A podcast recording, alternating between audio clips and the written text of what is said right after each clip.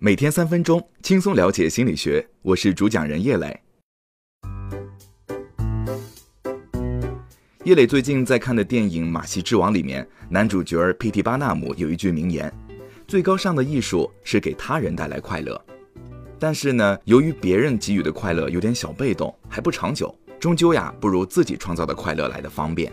那么如何才能够让自己长久的快乐呢？作为美国著名的心理学家切克森米哈赖曾经见过不少位高权重的政商人士以及杰出的科学家和艺术家。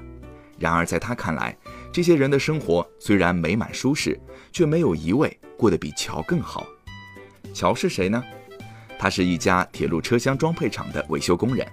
他的社会地位虽不高，可常常获得一种非比寻常的体验。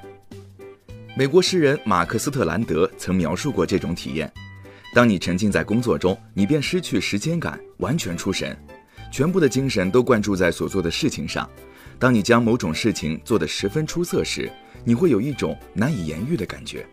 这种感觉就是心流 flow。 这是切克森米哈赖提出的心理学概念，他指许多人形容自己表现最杰出时那种水到渠成，不费吹灰之力的感觉，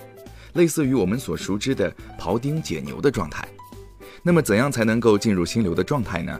心理学家发现，只有高难度挑战与卓越的能力相互配合，个人全心投入，才可能触发心流，塑造异于平常的体验与感受。如果挑战过大而能力不足，人们就会产生焦虑；如果挑战太小，能力有余，人们便感到无趣。按照这个准则，要想在工作中体验心流，请找一份能够充分发挥你聪明才智的工作，或者参与到能发挥你特长的项目中去。而找到这份工作最好的办法，就是在年轻时多去尝试，多接触几种爱好，看看什么活动是自己的兴趣所在。在工作中能够获得心流体验固然很好，但对于多数人来说，工作只是养家糊口的饭碗。尽管他们在完成工作时不见得心情很差，但远不如参与休闲活动的心情愉快。心理学家发现，如果人们能够将空闲的时间用于主动式休闲，比如运动、艺术、阅读或爱好，便可具备感受心流的条件。如果空闲期间无所事事，人的精神混乱度将大为升高，整个人只觉得懒懒散散，兴趣全无。比如我们在打对战类的手游，皇室战争、炉石传说等等，游戏根据我们现有的分数排名来匹配对手，最大限度保证了我们不会遇到太大的挑战或者太简单的对手，会让我们有一种棋逢对手的感觉，需要集中精神思考对策，全力以赴才能够决出最终的胜负。在这个过程中，我们会频繁获得心流体验。要想让闲暇时间得到最妥善的运用，就得付出工作般的专注与才智。主动式休闲有助于个人成长，但过程却不轻松。